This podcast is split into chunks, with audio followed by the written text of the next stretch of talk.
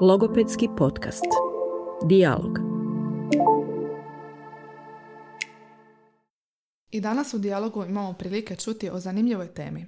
S profesoricom Anom Leko Krhen i magistrom logopedije Anteom Šalinović razgovaramo o grupnoj logopedskoj terapiji s osobama koje mucaju. Dobrodošli u podcast. Hvala na poziv.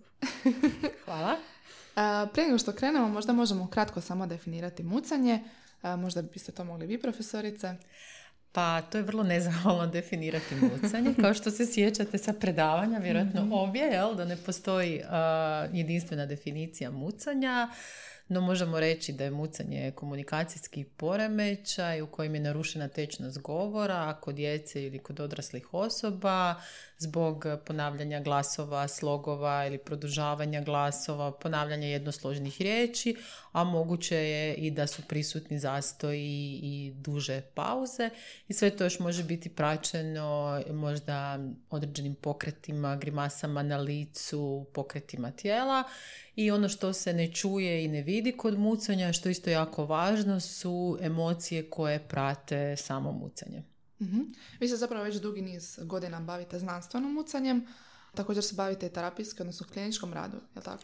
Pa tako je, sad ovaj dugi niz baš nije toliko dug, no mogu sad već reći da se određeni broj godina bavim mucanjem, osim na fakultetu gdje ga predajem i bavim se tim nekim znanstvenim dijelom. Isto tako radim u našem nastavno-kliničkom centru, u kliničkom dijelu gdje radim sa djecom i osobama koje mucaju. Uh I upravo u NKC-u, kojeg ste sad spomenuli, su krenule grupne logopedske terapije za djecu, koje, odnosno odrasle osobe koje mucaju.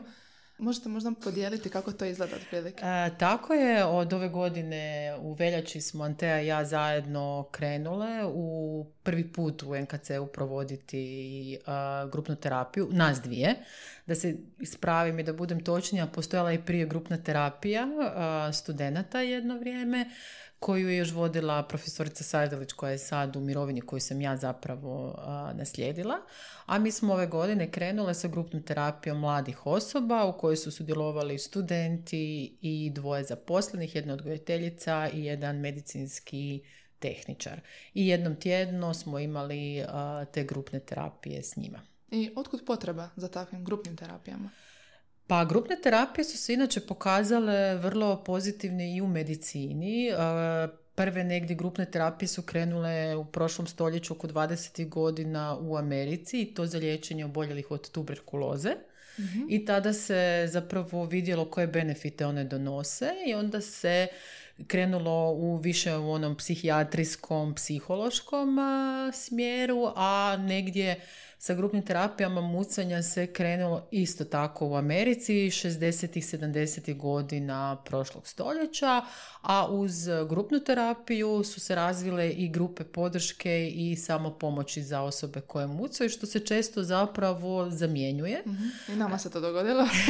ja sam ih isto zamijenila, pa smo onda preko mailova skužili da se zapravo radi dvije različite stvari. Mislim da je zato dobro da ih tu sad Tako je. razlikujemo. E, znači, grupna terapija je ko što i sam naziv kaže, grupna terapija. Dakle, imate grupu osoba, može biti i grupa djece. U ovom slučaju mi smo radili s odraslima koje mucaju i grupnu terapiju vode stručnjaci, mhm. logopedi. U ovom slučaju grupa može biti od četvero pa do negdje deset sudionika. neke su čak i veće grupe. Naša grupa je imala četvero, petero. Neki su otišli, došli, ali više od pet e, ih nije bilo mogu se provoditi, postoji intenzivni, najčešće se ta grupna terapija radi intenzivno u periodu od dva ili tri tjedna svaki dan po nekoliko sati, ovisno koje tehnike se provode ili uče ili može biti, mi smo se odlučili za ovu opciju da to bude jednom tjedno i više smo radili na tehnikama modifikacije, savjetovanja, razgovora gdje osobe dijele svoja iskustva a, i svoje probleme. A što se tiče grupa podrške, grupe samo pomoći, one su znači njih vode osobe koje mucaju gdje isto tako dijele e, svoja iskustva, no e, ne vodi ih logoped, iako neke grupe postoje gdje im je logoped kao neki, ajmo reći, moderator, ali osnovna e, karakteristika grupa samo pomoći ko što je kaže, ali samo pomoći, oni sami sebi pomažu, dijeleći svoja iskustva, probleme, vrlo često mnogi kad dođu i na grupe samopomoći ili na grupnu terapiju, prvi put susretni druge e, osobe koje mucaju, pa je onda to e, za njih zapravo velika dobit da čuju druge i da ne znam, jedno istraživanje je pokazalo kad su ispitivali benefite grupne terapije i snimali su naravno uz dozvolu sudionike. Jedna djevojka je rekla da recimo što je njen najveći problem, da ona vrlo često kad zove telefonom, a znamo da je osobama koje mucaju telefonski razgovor veliki problem i izgovaranje imena inače njihovog, jel vlastitog, ona bi se predstavljala kao netko drugi. To je rekla onako posramljeno, kao nešto loše, da bi na kraju ispalo da od njih e, nekoliko koji su bili, jedno četvero isto tu stvar radi, jel? I to je ono, onda je bilo svima njima lakše, poslije oko toga je bilo dosta priče kako je to jedna od tehnika koja im pomaže i da im je bilo puno lakše kad su čuli da i to i drugi rade. Jel? Mhm. I kad vi čujete da netko drugi ima problem, da isto ga je sram ili mu je teško, da izbjegava komunikaciju, upravo su to ti, ajmo reći, e, te prednosti grupne terapije gdje oni podijele svoje, svoja iskustva i osjećaje vezane uz mucanje jer često izbjegavaju upravo te razgovore sa osobama koje ne mucaju, pa čak i sa bliskim osobama, roditeljima, braćom, sestrama, jednostavno se ne razgovara dovoljno o mucanju. Postoji li kod nas takva nekakva grupa samo pomoći? Pa, e, koliko je meni poznato, postojala je u Zagrebu grupa samo pomoći. Jedno vrijeme je vodio kolega Ivan, e, koji je i sam e, osoba koja muca, ujedno je i logoped mislim da se nažalost ta grupa ugasila. bila je vrlo aktivna kad je bila i aktivna udruga za pomoć osobama koje mucaju Hinko Freund, mhm. pa su se onda unutar te udruge krenule te grupe samo pomoći redovito su se odvijale.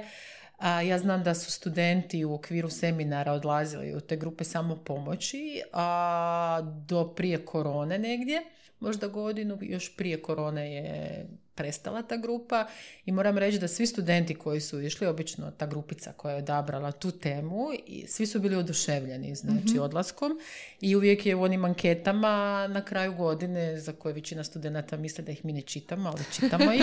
Evo i A, o, bar ja čitam. Uglavnom svi su to hvalili i rekli su da bi bilo super kad bi svi studenti mogli otići tamo. Aha jer tada je ta grupa samo pomoći, to su bili mladi ljudi bliskih godina njima. I ono što je zanimljivo, to iskustvo bilo da je studenticama koje su odlazile i studenti, njima je bilo jako neugodno. Znači, ono prvo iskustvo što su rekli da je sve ono što su naučili na predavanju što ne treba je palo u vodu.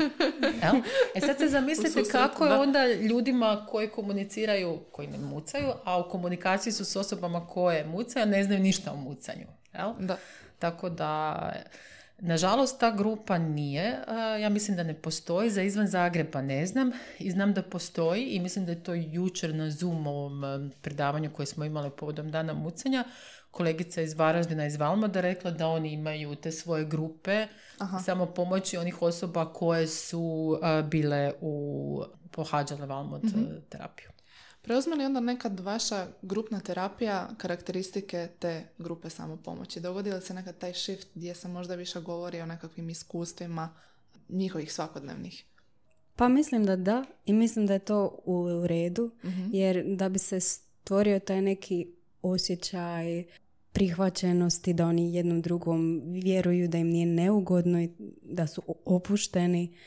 Mislim da je ta razmjena iskustva jako bitna. mm Jer jedna je stvar reći svoje ideje, mišljenja, viđenje, a jedna je stvar reći nešto tako ranjivo na van mhm. nekome koga ne znaš. Tako da jedan dio terapije sigurno bude i to i mislim da je to onako jedan bitan dio mm uz ovo što se uče nove strategije, vještine, tehnike, pa se tu vježbaju, pa oni čak nekad imaju neke svoje osobne zadatke, amo ih tako mm nazvat, tako da, ali taj dio da si vjeruju, da izmjenjuju iskustva, emocije, stavove, mislim da je to jako bitan dio, jer ja znam da mi u logopediji nekad mislimo kao ma, mucanje, to je onako dosta popularno, znaš.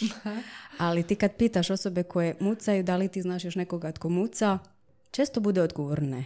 Moje bio ne do faksa. Mhm. Tako da mislim da je jako bitno naći nekoga i razgovarati o tome na taj A kako način. gradite ovu atmosferu što si spomenula da je ugodno reći nešto ranjivo? Kako dođete do tog trenutka da se svi sudionici osjećaju dovoljno slobodno da mogu pričati o tako nekim teškim stvarima?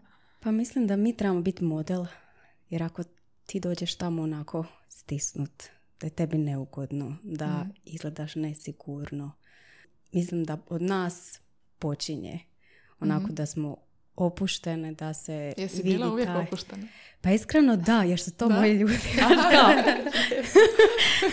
Meni je bilo svaki put e, super, ali mislim da je njima puno lakše kad mi nastupimo na taj neki pristupačan topao način, ne kao da smo tu neka sad stručna osoba i sad ćemo mi tu stati tako savršeno pričati, to sve, nego netko tko je stvarno tu da njih sasluža, uputi. Da ste na istoj razini otprilike. Ja bi se još nadovezala tu na Anteu, u ovom našem sad slučaju s našom grupom, kako se radilo i o mladim ljudima.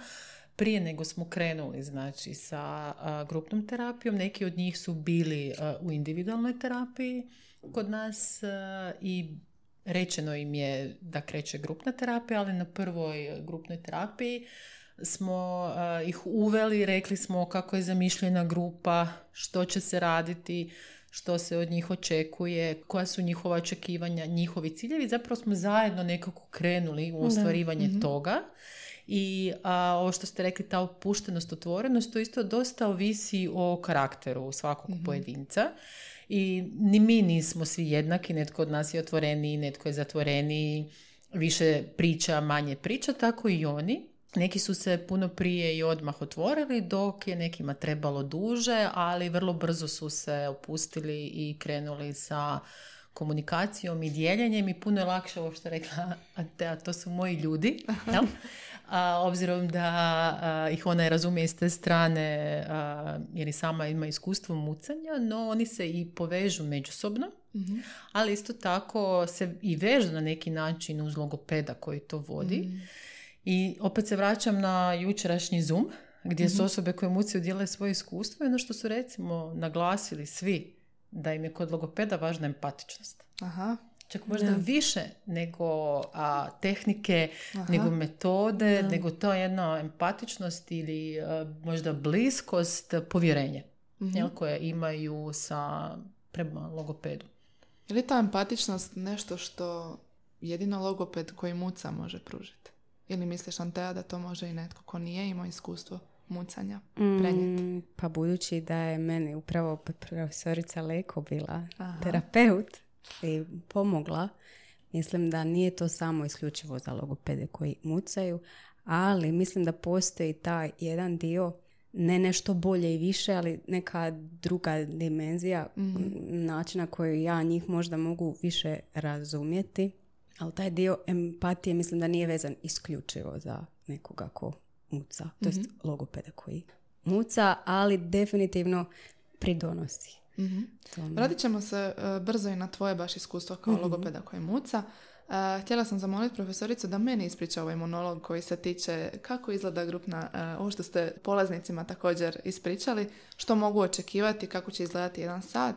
Možda nam možete to ukratko sažeti. A, pa ovako, a, naša grupna terapija, kako smo Ante i ja zamislile, je bila dakle da osobe koje sudjeluju u grupnoj terapiji podijele prije svega svoje osjećaje koje imaju vezano uz njihovo mucanje, što mucanje njima predstavlja, postoji li nešto dobro što vežu u svoje mucanje. Kad ih pitate što loše vežu uz mucanje, tu je podugačka lista. A nešto dobro je puno manje, jel? I koje osjećaje vežu a, uz to. A, isto tako neki nisu prošli niti osnovne tehnike modifikacije ili oblikovanja tečnosti. Pa smo se odmah na početku dogovorili, vidjeli tko što a, od toga zna. A, dogovorili smo se da ćemo proći ponovo kroz te tehnike, što bi oni željeli. I isto tako jako nam je bilo bitno što oni očekuju od te grupne terapije. I baš upravo to dijeljenje iskustva, recimo svima njima, obzirom da je bilo troje studenata, problem su im bile usmene prezentacije na seminarima. Jedna polaznica je bila odgojiteljica u vrtiću, a, tako da je zapravo svima trebao, ajmo tako reći, govor kao alat u obavljanju mm njihovog e, posla ili na studiju, tako da smo onda uveli i prezentacije, mhm. pa su se, ne znam, e, kako nisu bili svi iz Zagreba, onda su radili prezentacije o svojim rodnim gradovima, dijelili, obično bi krenula terapija onim nekim općim pitanjima kako su proveli tjedan, vikend, ako je netko nešto želio podijeliti, mhm. nešto ekstra što im se dogodilo. Isto tako im je rečeno da će dobiti nekakve izazove, zadatke koje trebaju ispuniti. Neki su ih odmah, brzo, jel štreberski onako. izazovi Pa recimo, izazovi ono što vam je problem a, recimo a, jednom dečku je bio problem na poslu, reći da muca. A, znao ja mislim samo šef ili šefica, a ostale kolege ili jedan netko od kolega je samo znao. I onda je bio zadatak da kaže i ostalima i tu je bilo dosta recimo mm problema. Kako ga onda pripremite za tako nešto? pa razgovaramo, znači što može očekivati, što misli da će se dogoditi, s kojim bi se problemima mogao suočiti, mm je li mu neugodno, zašto mu je neugodno, pokušamo zapravo nekako pojačati samo pouzdanje i reći da mucanje nije nešto zbog čeg bi se trebao sramiti, mucanje nije nešto zbog čega on svoj posao ne obavlja jednako dobro kao osobe koje ne mucaju. Njemu je bio problem predavanje smjene, ako se ja dobro sjećam, tako to je bio najveći problem jer ste vi morali on je morao, znači, drugoj smjeni koja dolazi, predat pacijente i reći što je kome, tako da mu je to bio veliki problem. Ovaj stručni dio što je stalno, recimo se neke riječi ponavljaju, to je bilo ok, ali uvijek je i nešto novo ili dođe neka nova zamjena, neko od novih kolega ko ne zna i onda je ono, na klasična borba, ajme meni, kako ću ja sad to mm reći, ja ću mucati, neću sve moći reći, što će on misliti o meni i recimo kod njega se radilo na tome, onda bi on dijelio svoja iskustva, pa su drugi sudionici rekli e, što njima pomaže u takvim situacijama, što je njima najveći problem, jer sad kad on čuje da ne znam, je problem drugoj osobi da prezentira ispred studenata, evo, ispred cijele grupe studenata, da joj nije problem kad ima prezentaciju pred kolegicama, kad ih vježbavaju, a onda dođe na prezentaciju, na seminar ispred njih 50 i onda sve pada u vodu. mm Isto kao što njemu je problem eh, prezentirati i predati smjenu. To je jako velika prednost zapravo kad eh, prilagođavate nekako ishode terapije trenutnim situacijama s kojima se polaznici možda mogu susresti. Na neki način oni zapravo jedni od drugih mogu jako puno toga naučiti. Pa tako je, e, mucanje je složeno i specifično i ono što se mi trudimo u NKC-u i ne samo u grupnoj terapiji, individualnoj terapiji, ako se radi o maloj djeci, pitati roditelje isto tako koja su njihova očekivanja od terapije, jer naravno svaki roditelj će reći da je to tečan govor. I da onda ako se to ne dogodi, a kod mucanja se vrlo često zapravo dogodi da ne dobijete u potpunosti tečan govor, onda su razočarani roditelji, razočarano je dijete, razočarana je osoba i onda odustaje i od terapije i ponovo se vraća u onaj dio kad se povlači u sebe, izbjegava govor i govorne situacije. Jesu li onda na, u neku ruku realističnija očekivanja odraslih osoba koje muce kada dođu u terapiju ili oni također moraju nekako prihvatiti? Evo, Antea kima glavom s razlogom.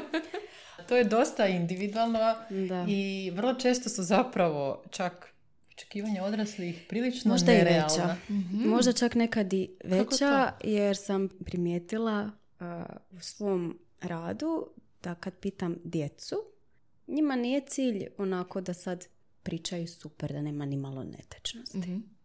Ali kad ti dođe odrasla osoba, e tada ćeš čuti šta je cilj, kako bi ti htio da tvoj govor izgleda, da ne muca.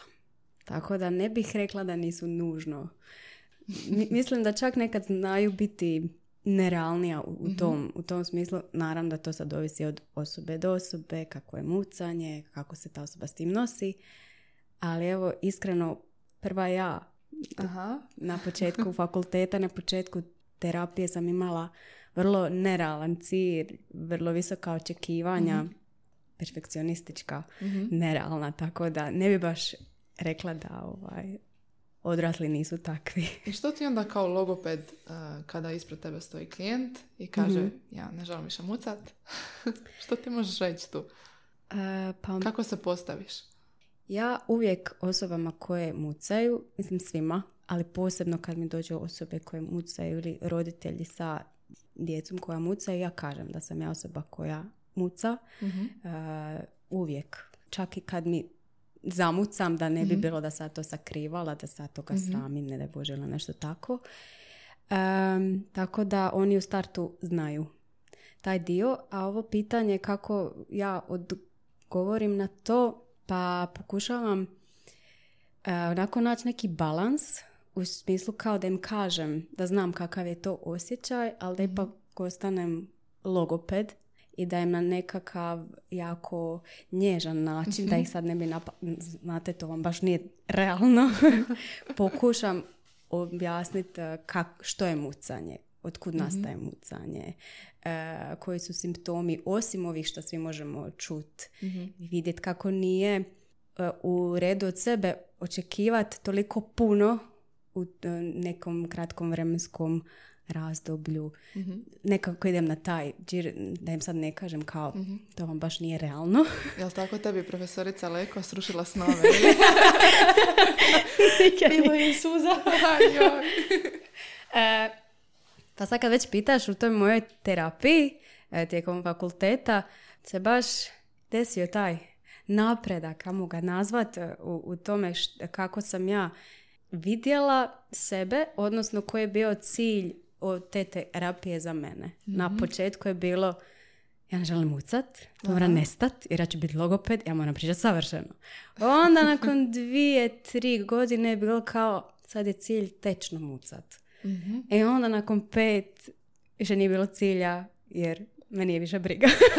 u, u, u smislu sad mogu reći stvarno da sam prihvatila mucanje. Sad taj cilj sa početka, ja ne želim mucat, mi je apsolutno nerealan, ali u tom momentu e, mi je bio realan, ja to želim i da je moja logopedinja rekla, a ne može Antea.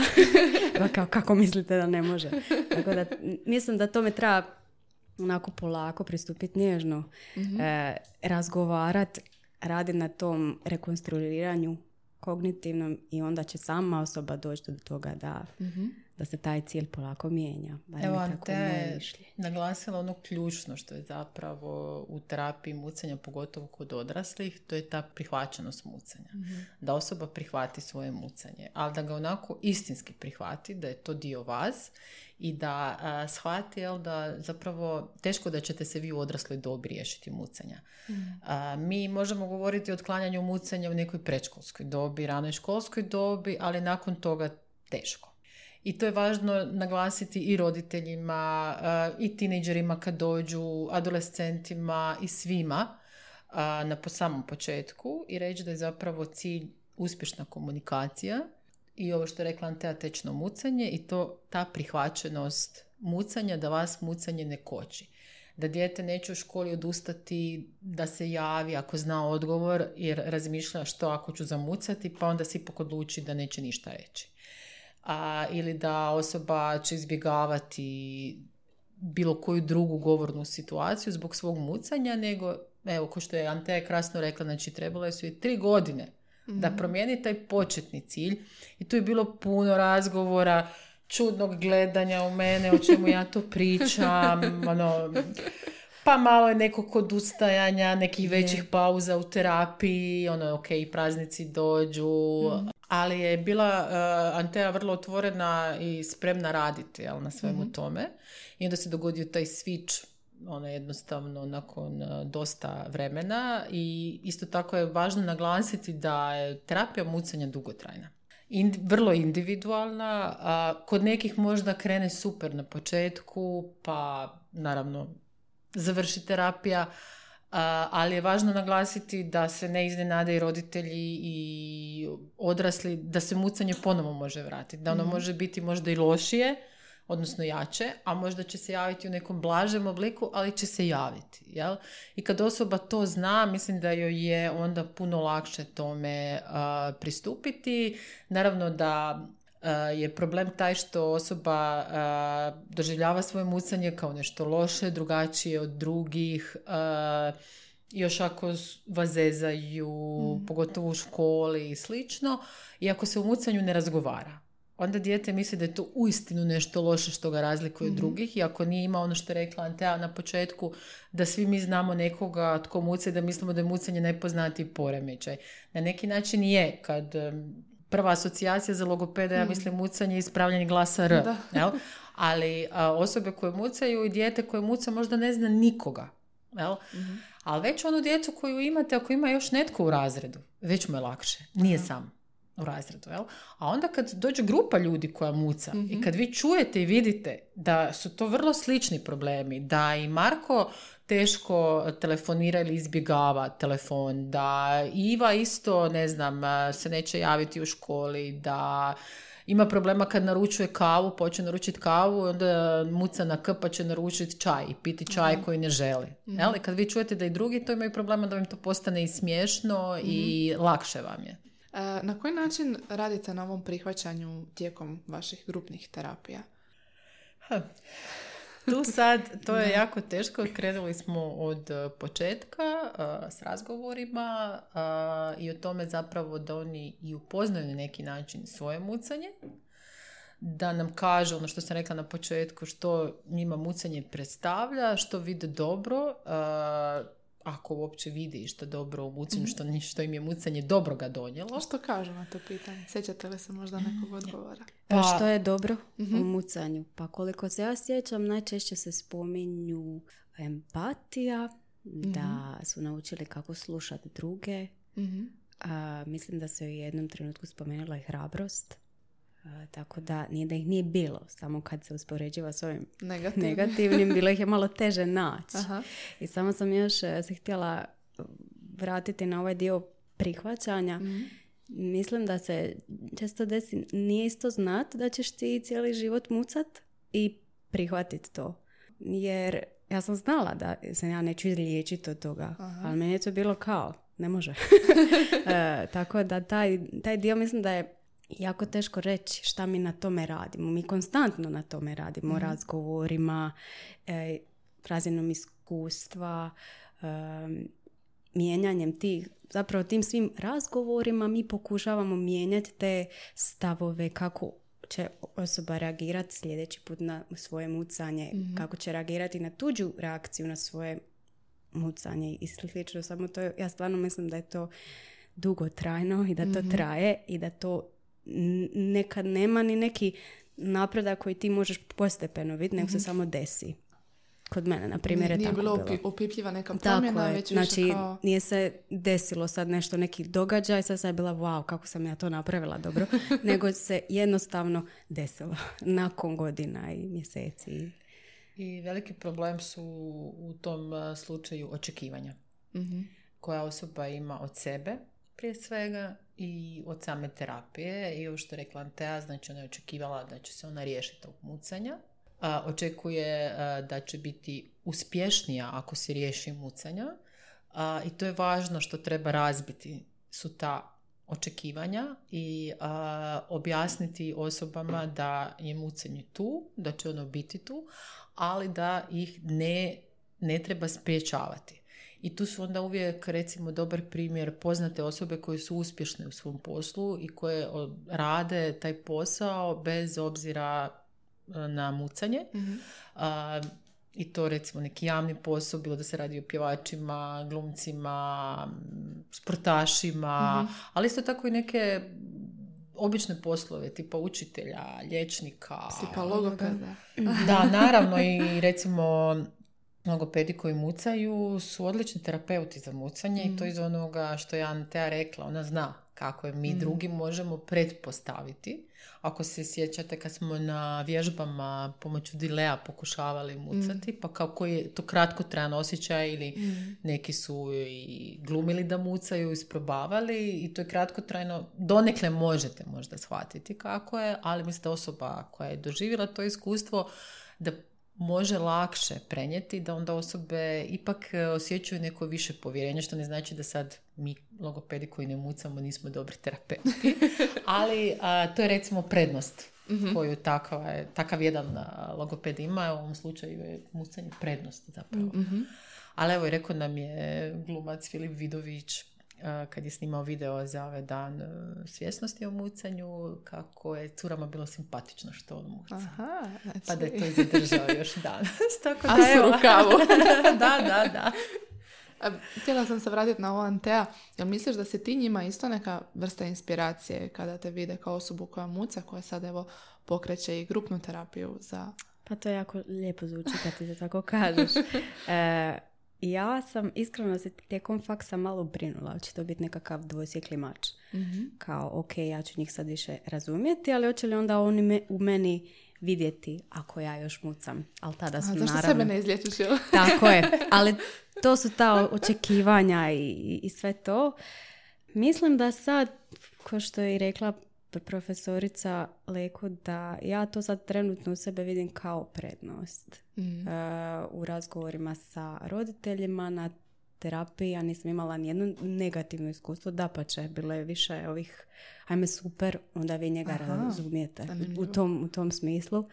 I mislim da je njima na grupnoj, jer ja tamo jesam kao logoped, ali ubacim se ja tu i tamo ovako s nekim svojim osobnim iskustvima i ja, ja mislim da to njima mm, pomaže na neki način. mm sad ne znam je li inspiracija, to mi je onako malo teška riječ, ali ja se nadam da da.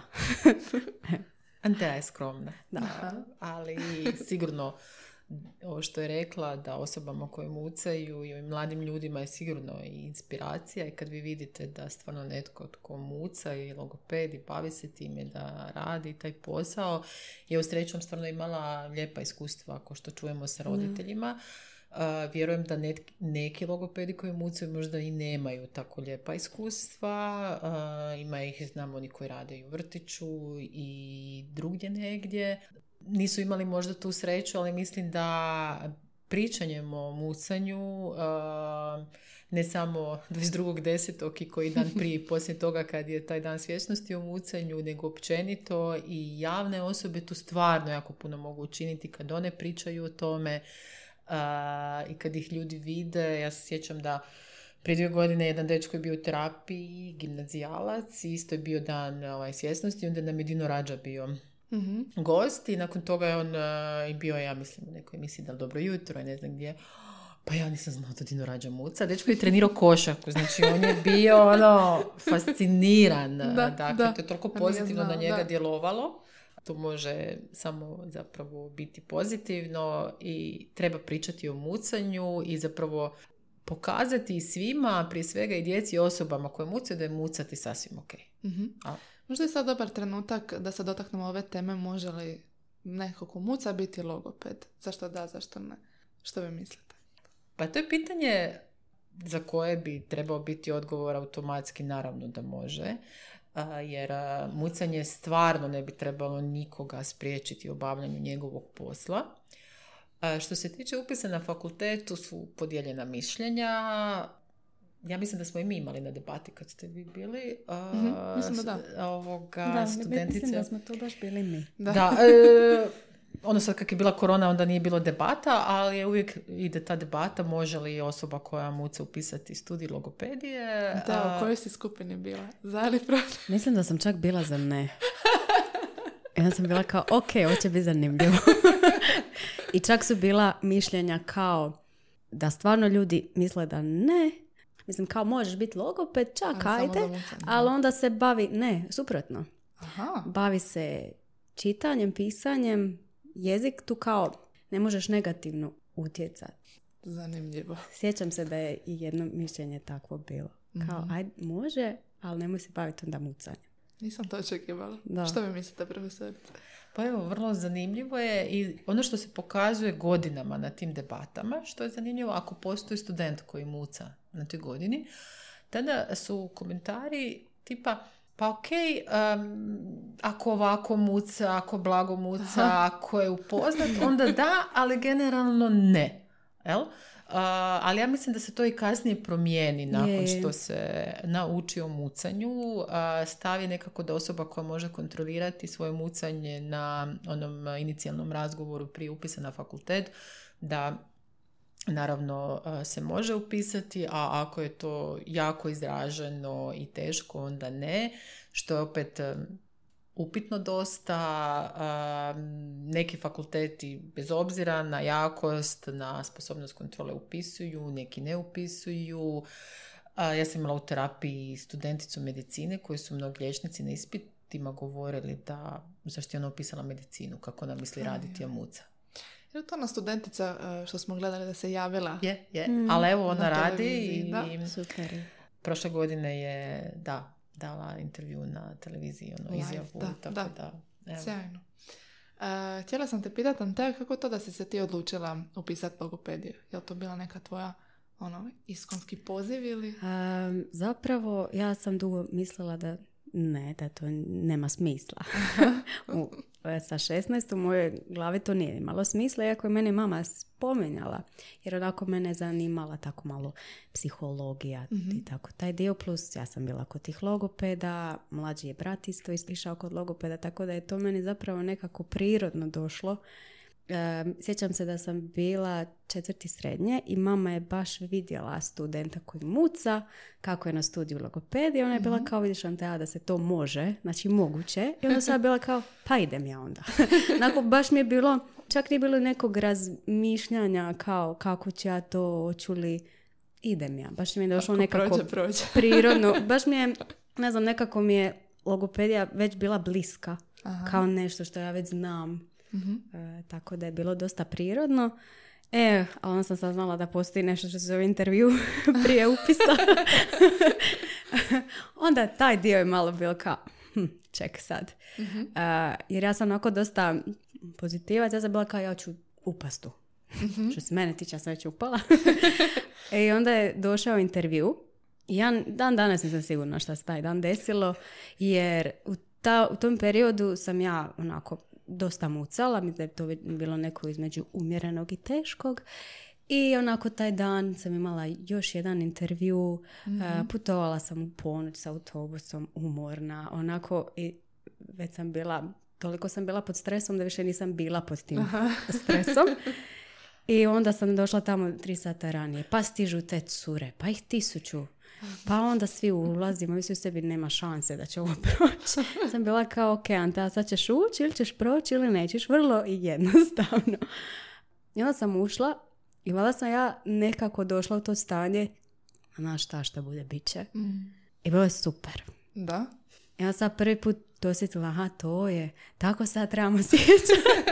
to je taj osjećaj, to je taj umjetnost uh, o- osjećaja da te toliko ne briga što će neko reći. Um, I bilo je super. I onda sam njima čak rekla da ja mucam. I onda došla profesorica Kako to da si odlučila ipak podijeliti da mucaš? Nekako mi nije bilo fair to osnovno i prvo, a je bila sam malo kao, ha, vi niste skužili. Sad ću ja vam reći. ja vamo. Vidi sad. Nećemo reći kod koliko ste bili. nećemo, nećemo. Ali e, ma, osobe koje su bile meni na intervju su stvarno bile divne, ali sam baš bila kao, vidiš ti to, sad im moram reći.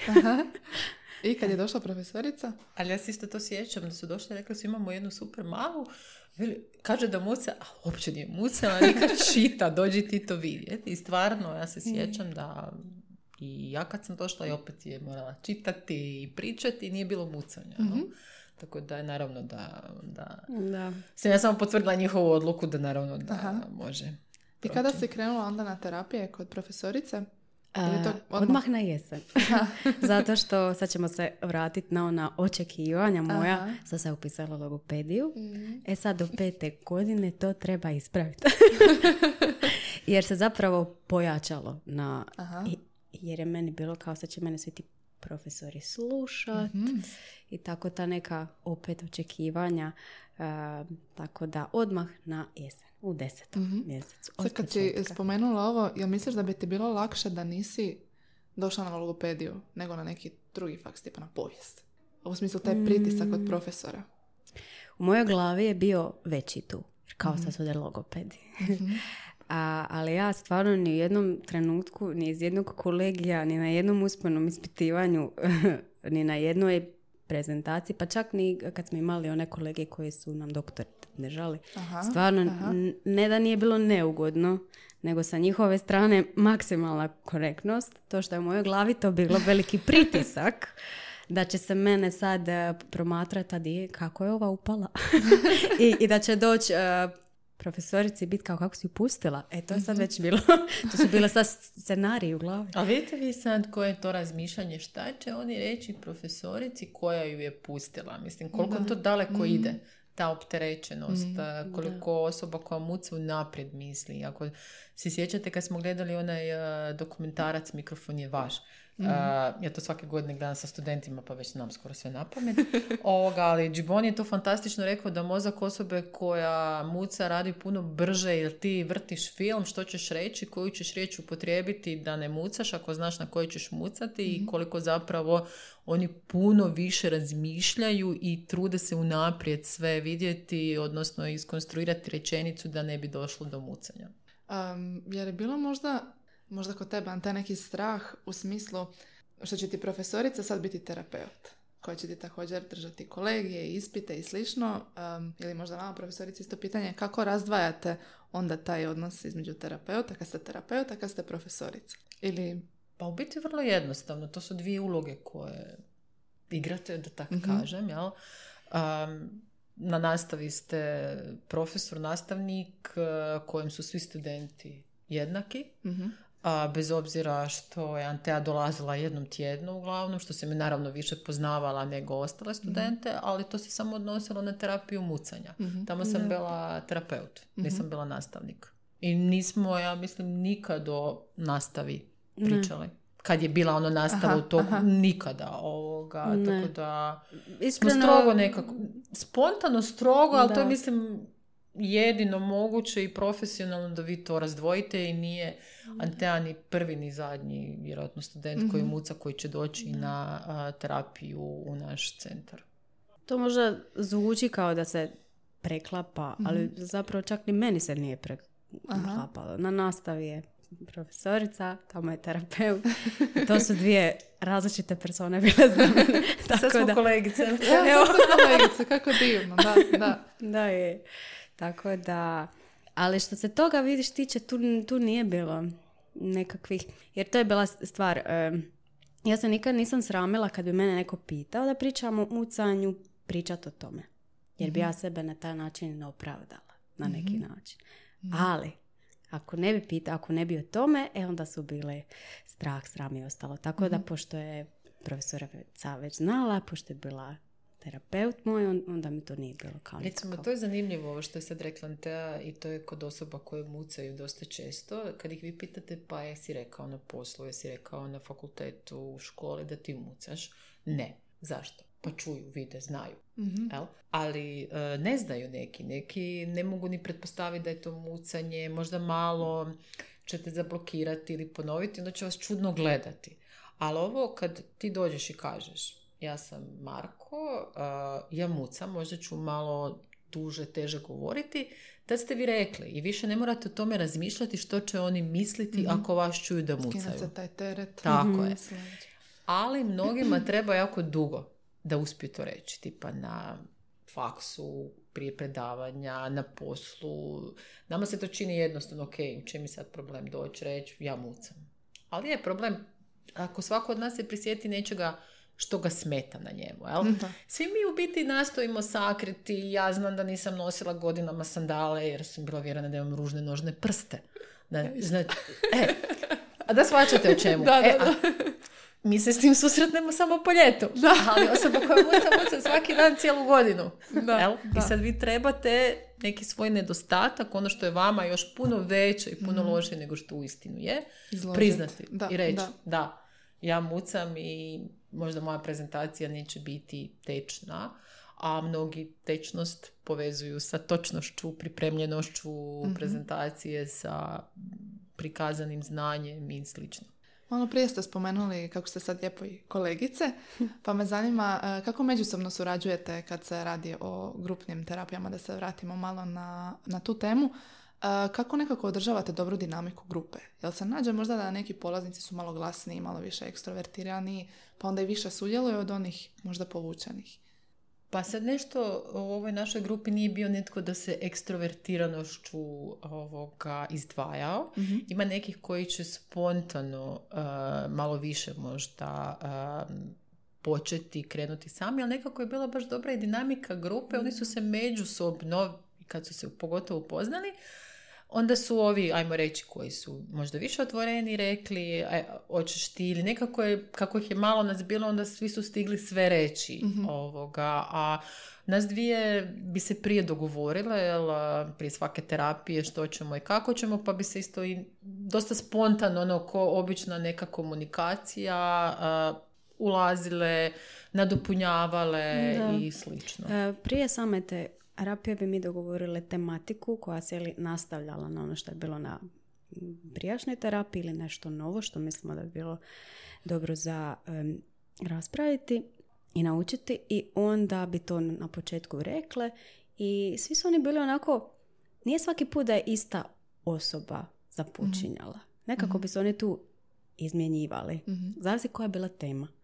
Tako da i onda dok kad oni svoje ispričaju, kad dođemo do nekog zastoja, kad je onako tišina, e onda mi tu se ubacujemo ili preoblikujemo pitanje ili preusmjerimo pitanje ili pitamo novo pitanje, pa možda mi pitamo direktno nekoga ko u prijašnjem krugu nije rekao nam primjer puno ili ništa.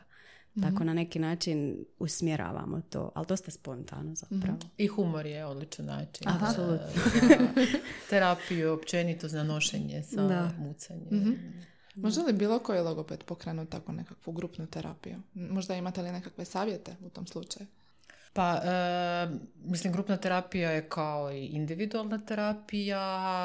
Naravno da ju može pokrenuti. Postoji grupne terapije za druge poremećaje i provode isto tako kolege i sa djecom, sa i nekim jezičnim poremećajima možda, sa artikulacijskim ako su slični ili a, nešto. Što se tiče mucanja, potrebno je naravno znanje, možda malo više znanja o terapiji i mucanja i kako sama grupna terapija funkcionira, kako tematiku, kolika će biti učestalost, ali to svatko može si dati truda i malo više ovoga to proučiti. Danas nam je svima puno više toga dostupno. Tako da ja ohrabrujem, a, mislim, jučer smo čuli da i u Suvagu postoje grupne terapije, isto tako mucanja, a, možda i negdje izvan Zagreba, što nama nije poznato, ali evo ohrabrujem, potičem zapravo kolege da e, krenu jer e, ima dosta e, dobrobiti i i logoped stekne jedna nova pozitivna iskustva isto tako iz te terapije. Ona je drugačija nego individualna. Možda ju je malo teže voditi jer vi morate uskladiti te ljude. Više se možda pripremiti različite te karaktere, ali kad vi dobro upoznate sudionike, onda već znate što bi mogli i a, na koji način provesti u djelo na grupnoj terapiji. Spomenuli ste ove nove spoznaje koje možete dobiti e, iz grupnih terapija vi kao logopedi od polaznika. E, jeste li imali tako neke trenutke gdje ste vi nešto novo naučili tijekom same terapije? Pa ja sam sigurno e, naučila novo e, to kako se osobe nose sa mucanjem i puno toga sam naučila o njihovim osjećajima koje oni vežu uz mucanje i osvijestite zapravo kako se mucanje reflektira na mnoge odnose. Jedno je kad vi o tome čitate iz literature, a, ali kad a, vama osoba kaže to a, direktno, kad vam ona to govori na rubu suza ili kad plače, a, kad vi a, doživite tu emociju zajedno s njom, a, to je onda sigurno drugačije i gledate na to mucanje onda jednim drugim pogledu. Anteja, jeste ti možda htjela nešto tu dodati? Pa ja bi se zapravo složila, jer ja jesam osoba koja muca i ja jesam isto imala negativne emocije vezano uz to i stavove i sve to, ali opet mucanje je toliko raz- raznoliko. e, ja, ja čak kad dođem i mislim kao, ajde ja znam kako sam osjećao, nije to baš tako. Iznenadiš se. Da, jer mislim da je jedno pročitat ok, mucanje ima negativan utjecaj na život odraslih, ali onda ti slušaš tu odraslu osobu i vidiš na licu i u glasu baš taj teret koje mu mucanje stvara. Onako, baš me svaki put sjete imaš ti još toliko novog za nauči da nisi ni blizu, pa ne pomišljaj da znaš dovoljno. Tako da, da, da. Ali mi je super bilo, ja- sam se malo brinula iskreno iz početka. Zašto? Zašto sam ja kao tako mlada. pa ovaj, hoću li ja to moći? Ali mislim da je na kraju ispalo super što smo i ja i profesorica, pa mi- mislim da je baš dinamika nekako posebna.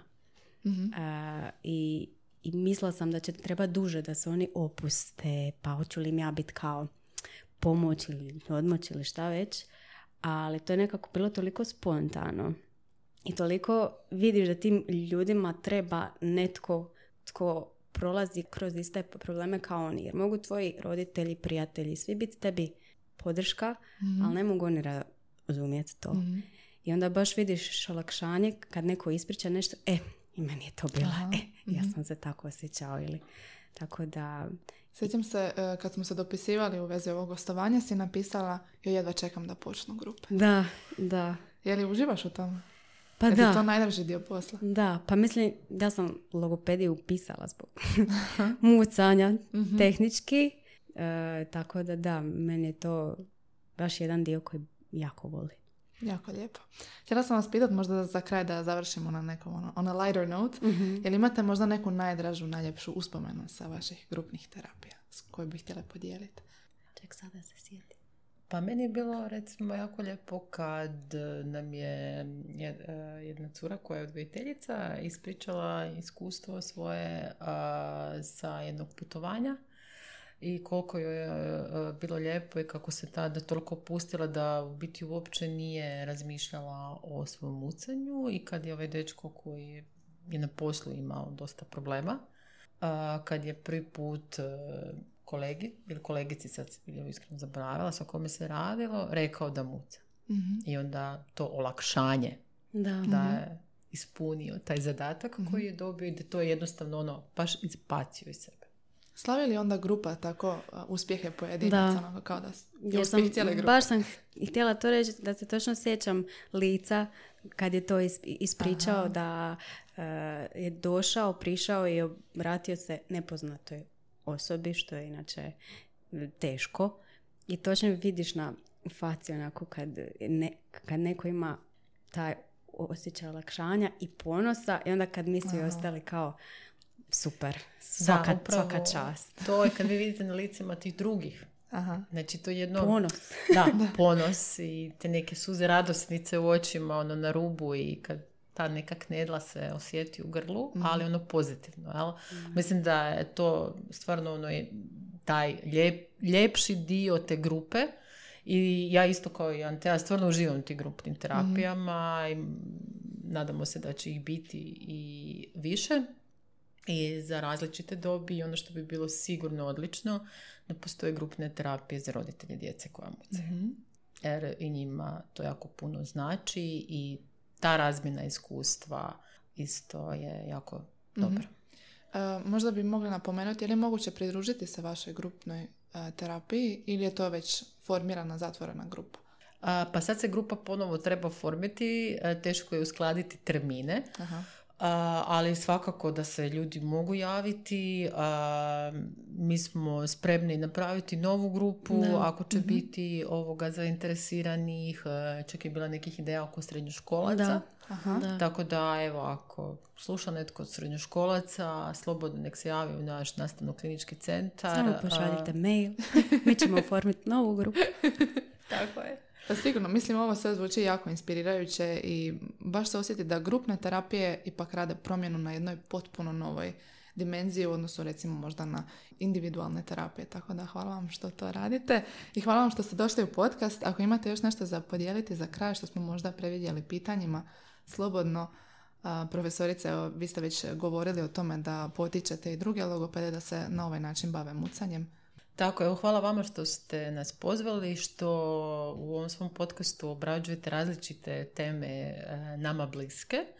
A, drago mi je da smo pričali evo, i o grupnoj terapiji mucanja i kao što ste rekli, stvarno evo, poziv svima da se upuste u tu avanturu koja će i njima donijeti puno toga dobroga i ono što bi ja još za kraj rekla, pogotovo ako nas sluša netko tko muca, da nema razloga da se srame zato što mucaju i da je mucati sasvim ok. Kakva divna poruka za kraj. Antea, imaš što ja, za ne, ja nemam što poslije ljepše ovog, poslije ovog dodat. Samo sam još htjela pohvaliti vas da mislim da odrađujete super Hvala stvari. puno. Tako Antea, da, inače moja kolegica pa mora ovo reći. Platila mi je prije. Hvala vam puno na gostovanju. Slušali ste Dijalog. Ja sam Laura, a slušamo se iduće srijede.